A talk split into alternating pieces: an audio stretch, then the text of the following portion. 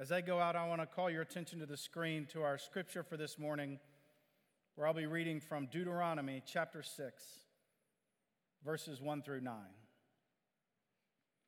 When I finish reading the scripture, we have a custom here that we affirm it together. This is God's word for us. So I'll say, This is the word of God for the people of God, and you all respond, Thanks be to God.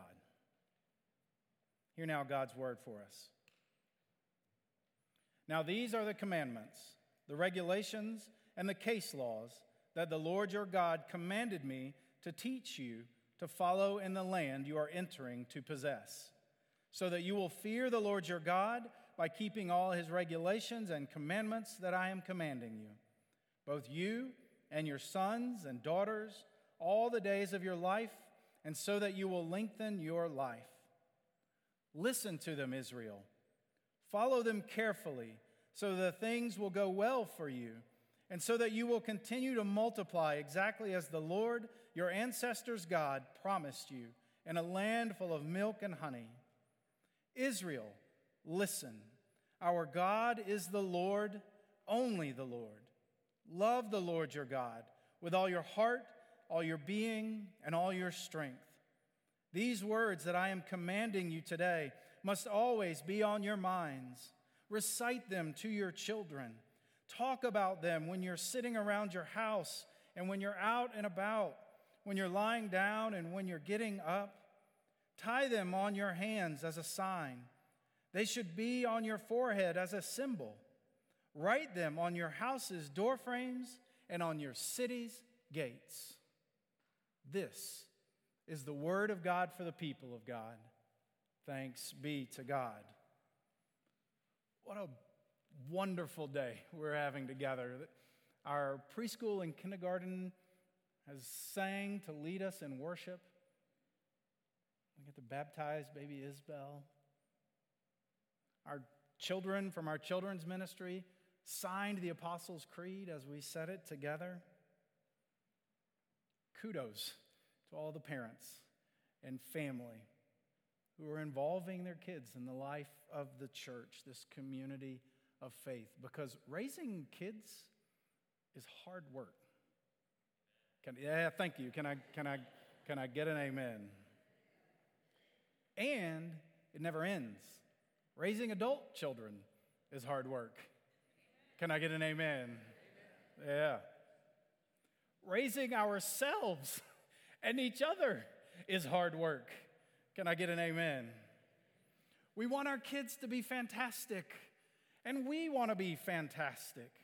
And we have the highest of hopes and dreams for our futures and theirs, especially when we watch the Braves or T Swift or Royal Coronation. Those experiences almost subconsciously connect with our dreams and aspirations for ourselves and our kids. And there's nothing wrong with that. And there's so much more. I read something from the Dalai Lama recently. He said, If children only sharpen their brains at school, there's no guarantee they won't go on to make trouble. To balance their keen brains, they need a warm heart. The more compassionate they learn to be, the more useful members of society they're likely to become. I might tag a little corollary to that and just say it a little differently. The more faithful members of society they are likely to become to be who they are, to be who they were created to be. You've heard the expression, it takes a village. I've been experiencing that this weekend. My wife has been away since Thursday uh, serving at a spiritual retreat called Walk to Emmaus. And um, she comes home this afternoon. It's, it's, been, it's been me and the three kids or the three kids and me. I'm not sure what, what order to put that in. We've made it, but Friday, picking them up from school, we had a middle schooler to be picked up and two elementary schoolers to be picked up who all had to be picked up at the same time. thankfully, my wife's parents live in the neighborhood, and uh, so they were able to help out and pick up one, and I'd pick up the other. But you know what I mean? It takes a village to raise children, to, to raise people, to be faithful. It takes a faith filled community to raise a faithful person. It takes a church. Like, I've heard stories from people in this church who moved to the area, started a family, made their way to this congregation, and found adoptive grandparents who would be helpful for them and supportive, just like you know I experienced with grandparents this Friday, who found relationships, connections, support that literally changed their lives. Those stories are floating in here among us. Because, see, that whole it takes a village is not only true for us when we're children, it's true for us and maybe even more so for us in adulthood. It takes a village, it takes a church. Because, fact is, it's hard to make friends as an adult. I mean, it's tough to meet people and sort of develop those relationships and we do it a lot easier and naturally as children. We got maybe less responsibilities or whatever the case may be, which is why I'm thankful for Cameron Wilson. Cameron's in here. I saw your email, Cameron. He sent an email out to uh, a bunch of folks in this church or connected to this church who you might call young adults. And he just said, hey, we, we ought to get together. we ought to spend some time with each other and be there for one another. So if you would count yourself in that crowd and you didn't get that email, we can help make sure you, you get it that invitation and just see what might be brewing there and to be there for each other. Just reach out to the church. We'll connect you with Cameron. Being a faith filled community to raise faithful people is actually what this scripture is all about. It's from Deuteronomy chapter 6. And just to set the scene a little bit for you in that passage of scripture, this is Moses talking to the people of Israel as they prepare to cross over the Jordan River and into the promised land that God had promised them for generations. And Moses and his generation are not going to get to go. They've led the people as they've wandered in the wilderness, and God has said they will not be the generation to enter into the promised land. It'll be the generation coming after them. And so Deuteronomy is kind of a record of Moses' last thoughts the, the things that he remembers and wants them to remember about God and about their life with God and, and a vision for who they can be. And so it's in this sort of statement of what matters from Moses to the people of Israel that we read these words. And in fact, there's a particular piece of this passage that's called the Shema in the Jewish tradition. It's because the word listen in there that's our translation of the Hebrew word Shema. Shema Yisrael. Listen, O Israel. This is sort of my shorthand version of what it said and what we read just a minute ago. But listen, O Israel. The Lord your God is one, the God. So love the Lord your God with all your heart, with all yourself your being and with all your strength. Listen, Shema. This is the kind of listening Moses is calling for that leads to action. You agreed with me a minute ago that raising children is tough. Have you ever had to say, listen to your children? or maybe say it twice? or three times. Listen. And usually it's the listen that has some kind of action that you would like attached to it afterwards, a response, the kind of listening that affects you, affects your thinking or affects your behavior, your attitude, the way you talk. Listen, Israel. Which is a different kind of listening than something else we are accustomed to in our house. This is the white noise machine. Is Anybody familiar with this? Anybody have one of those or ever used one of those with your children? Um, there's an app for that, I know, and you, know, you can get your uh, personal devices to do it as well. But you know, we put those on when the kids go to sleep so that they can fall asleep and they don't hear the sounds around them. It's just sort of a passive listening. It's just a background noise. That is not the kind of listening that Moses is calling us to in this passage of Scripture. Not the kind of listening that makes the truth about God, about us, about the world, and about faith just this sort of background noise that we don't really pay attention to, but it's just there, but we go on doing what we're going to do. This is not background noise. This is not white noise. This is the Word of God for the people of God, calling us to know God for ourselves, with each other, and to love God with everything about us, all that we are. This is actually that the, the Shema, love the Lord your God, is the first part of the great commandment from Jesus.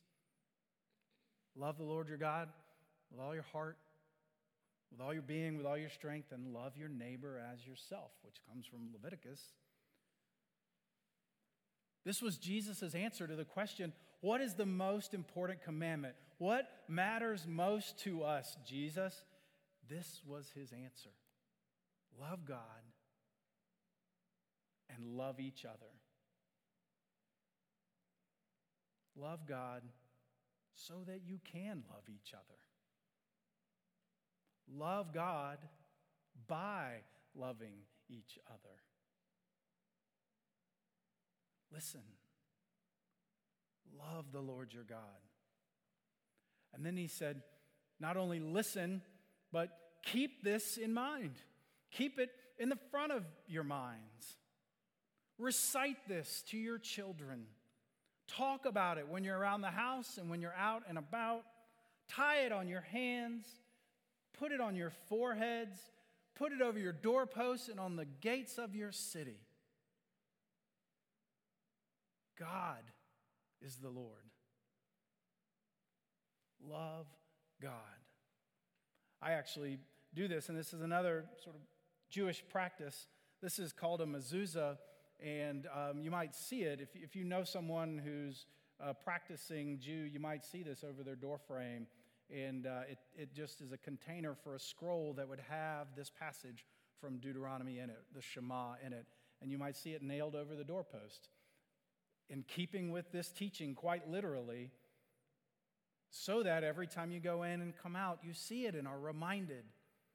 It's nailed over the door frame in my office. So if you're ever going out of my office, you'll see it right up there over the corner as a physical reminder.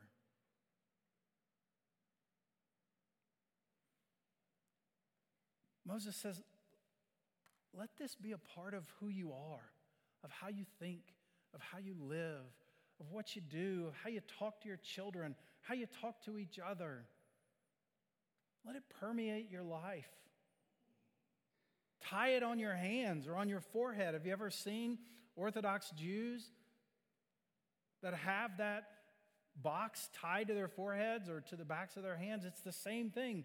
It is that physical reminder. And where you might see somebody doing that and think, that seems odd or that seems outlandish, First of all, is, is a direct commandment to them, and they take it very seriously, Orthodox Jews particularly.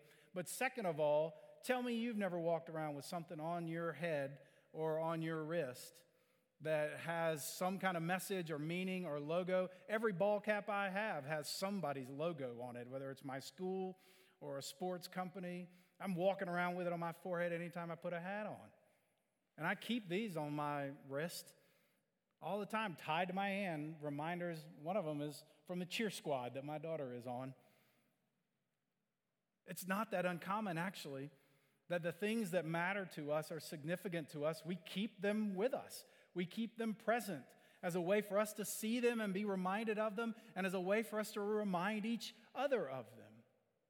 All of these parents and family who've brought their children to be a part of just this morning as a representation of the life of this church and the ministry that happens here with kids all the time, they're raising their children in this teaching, in this community, this faith filled community, so that they might be faithful people as they grow.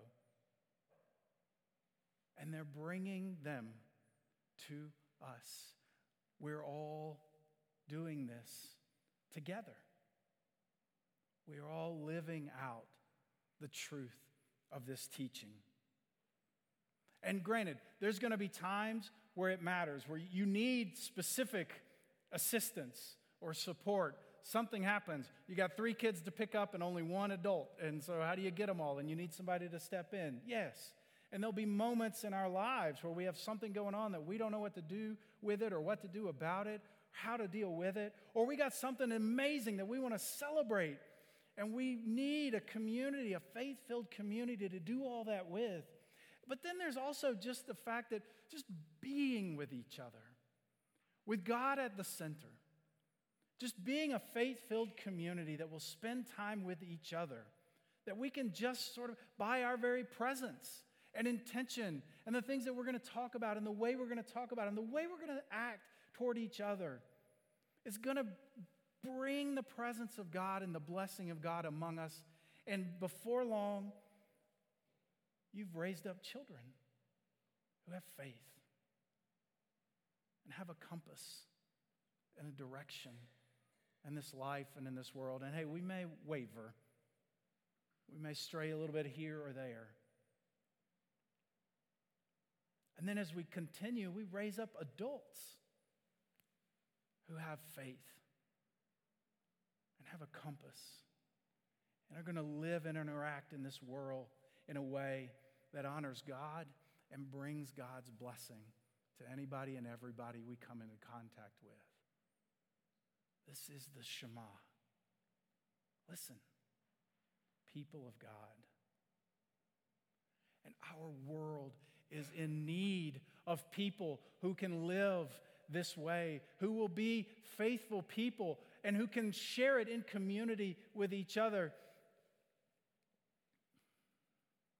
If I have to go to bed one more time or wake up one more time and read about a shooting somewhere where people are being mowed down, I,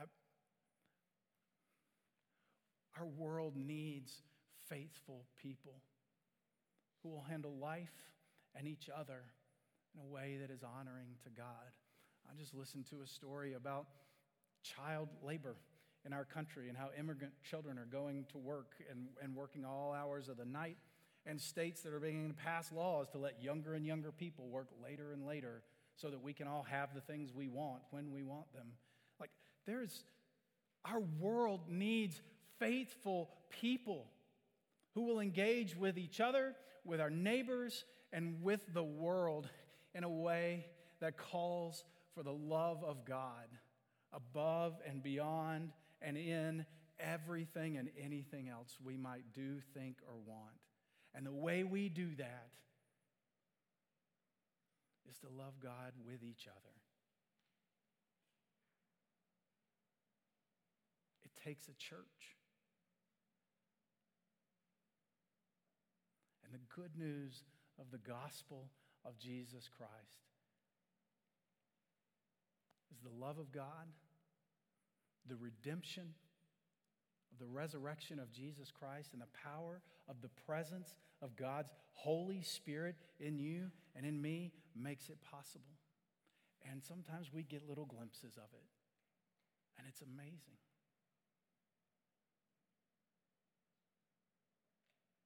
May we be, this church, this church, together, now and forever.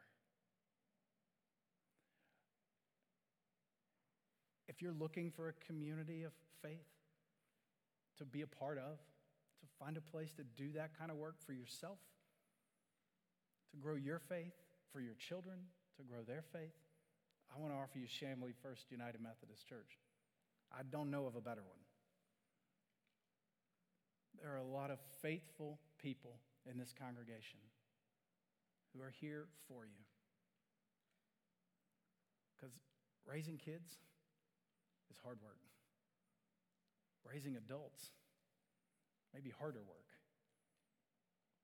But by God, together, we can do it. I want to ask you if you'd make that a prayer with me this morning. Just right where you are. Our, our musicians are going to come and they're going to lead us in one last song in just a minute. But before we sing and worship God, would you let the Shema be a prayer for us? That we would each listen to this message, to this good news, that collectively we would listen and hear it for ourselves and for each other. That at the very center of who we are and what we're about, we would know God, our Creator, our Sustainer, and that we would love God with everything about us, all that we have, and make that our way of life.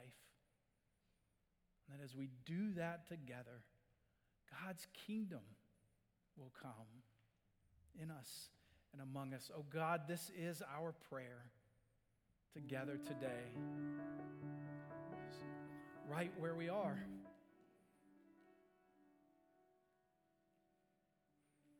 God, we're listening we hear. We want to listen in the way that leads to response, that leads to participation and action. So, God, would you call us? We're listening. If it's something small, just a baby step, or if it's something big, significant, that's going to take me and some more, it may take time or even generations. God, we're listening. Would you call us? And we give ourselves today to be a part of what you're doing in the world and in Chamblee. And this is our prayer together. In the name of Jesus, we pray. Amen.